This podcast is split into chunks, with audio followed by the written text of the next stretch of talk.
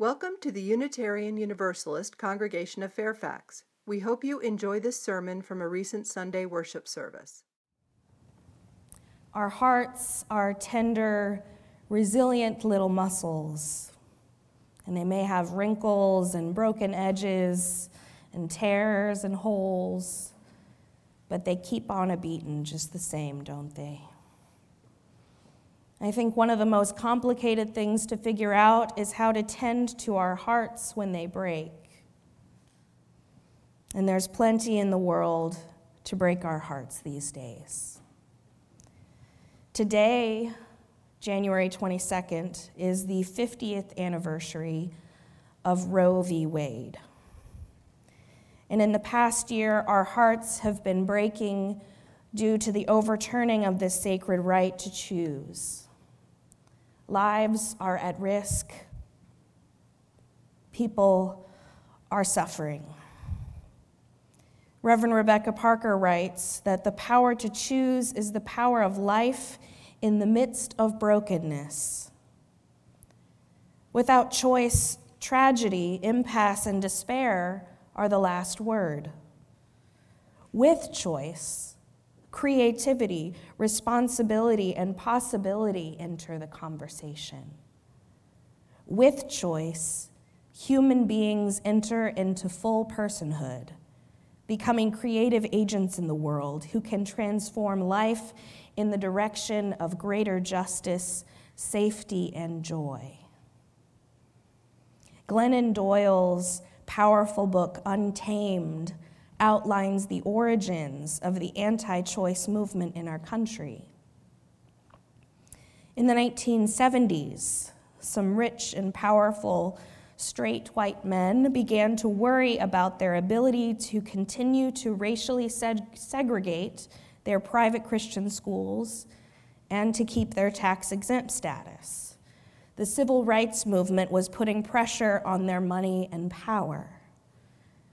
And they identified that anti gay and anti abortion evangelism was enough to emotionally galvanize a new movement. Mind you, most evangelical leaders prior to this time in the 1970s had been either indifferent or supported the decision, the court's decision on Roe. Not anymore.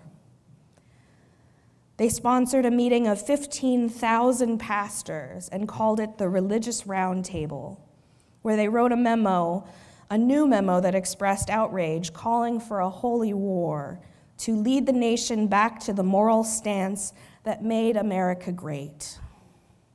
Does that sound familiar? I wonder if they wore red hats.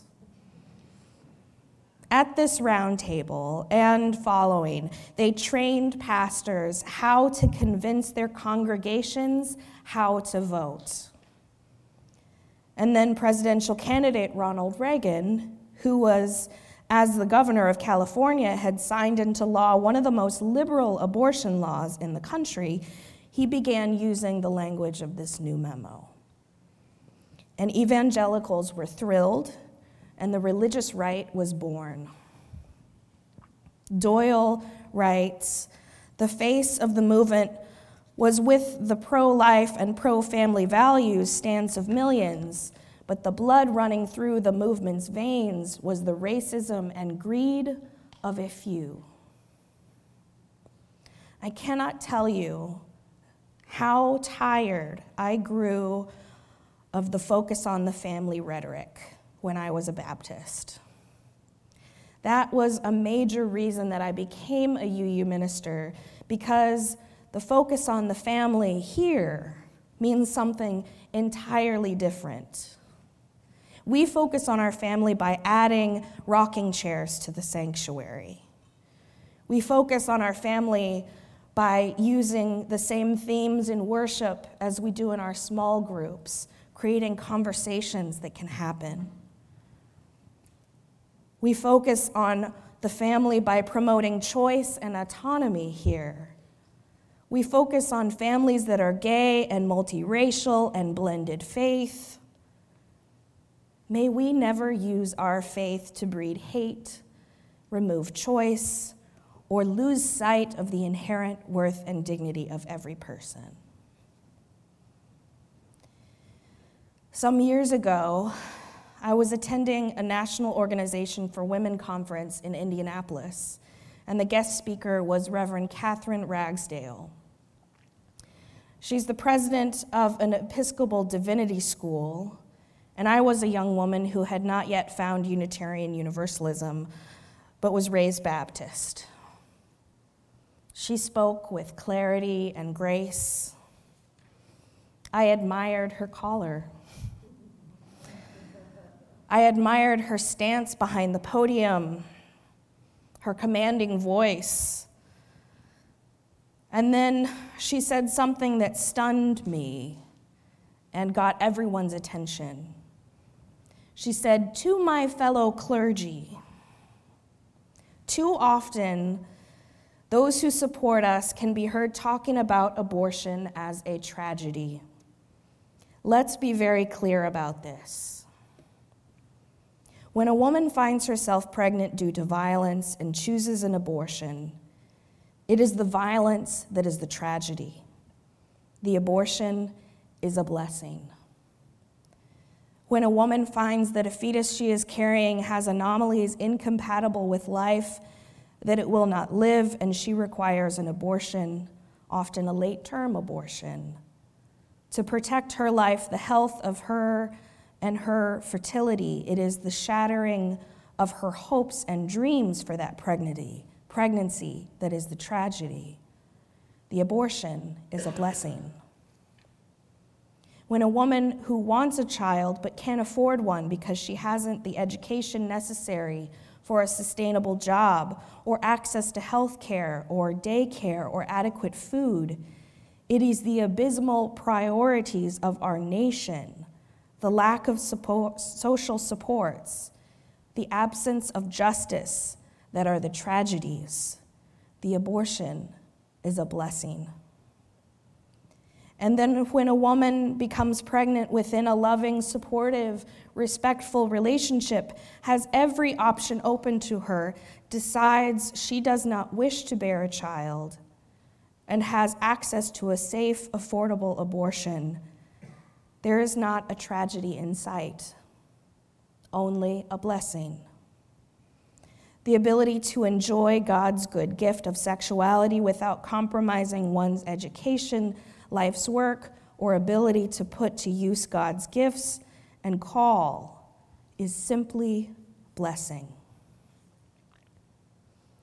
She rounded out her speech with deep gratitude for all the workers and activists who worked so hard to protect this right, the doctors and nurses who stood by. And I sat stunned next to my activist comrades before we rose in applause and hollers. She had preached a good word to all of us that day, and we had every right to be outraged because our work was not done. But we were able to see the tragedy for what it was the lack of choice, and the abortion for what it was a blessing. The tragedy is all the rollbacks on human rights. The tragedy is backwards policies that don't support life, liberty, or any pursuit of happiness. The tragedy is lawmakers who have little respect for human life. But our choice, that is a blessing. Our ability to fight and march and vote, that is a blessing our resolve as a faith community to call it what it is and support reproductive justice, that is a blessing.